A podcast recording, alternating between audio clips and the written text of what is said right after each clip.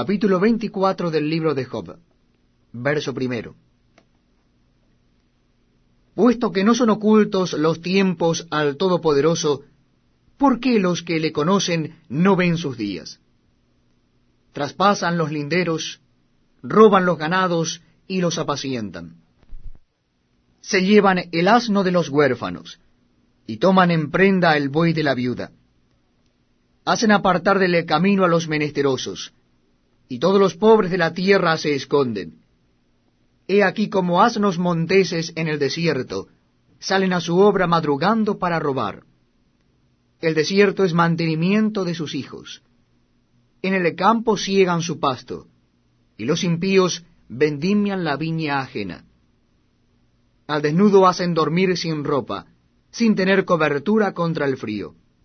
Con las lluvias de los montes se mojan y abrazan las peñas por falta de abrigo.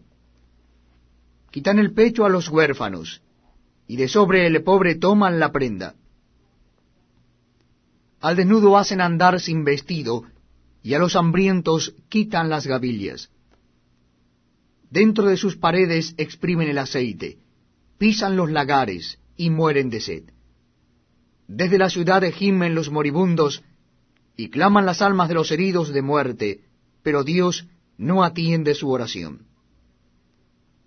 Ellos son los que rebeldes a la luz nunca conocieron sus caminos, ni estuvieron en sus veredas. A la luz se levanta el matador, mata al pobre y al necesitado, y de noche es como ladrón.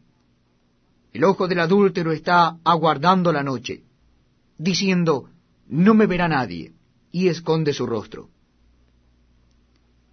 En las tinieblas minan las casas que de día para sí señalaron, no conocen la luz.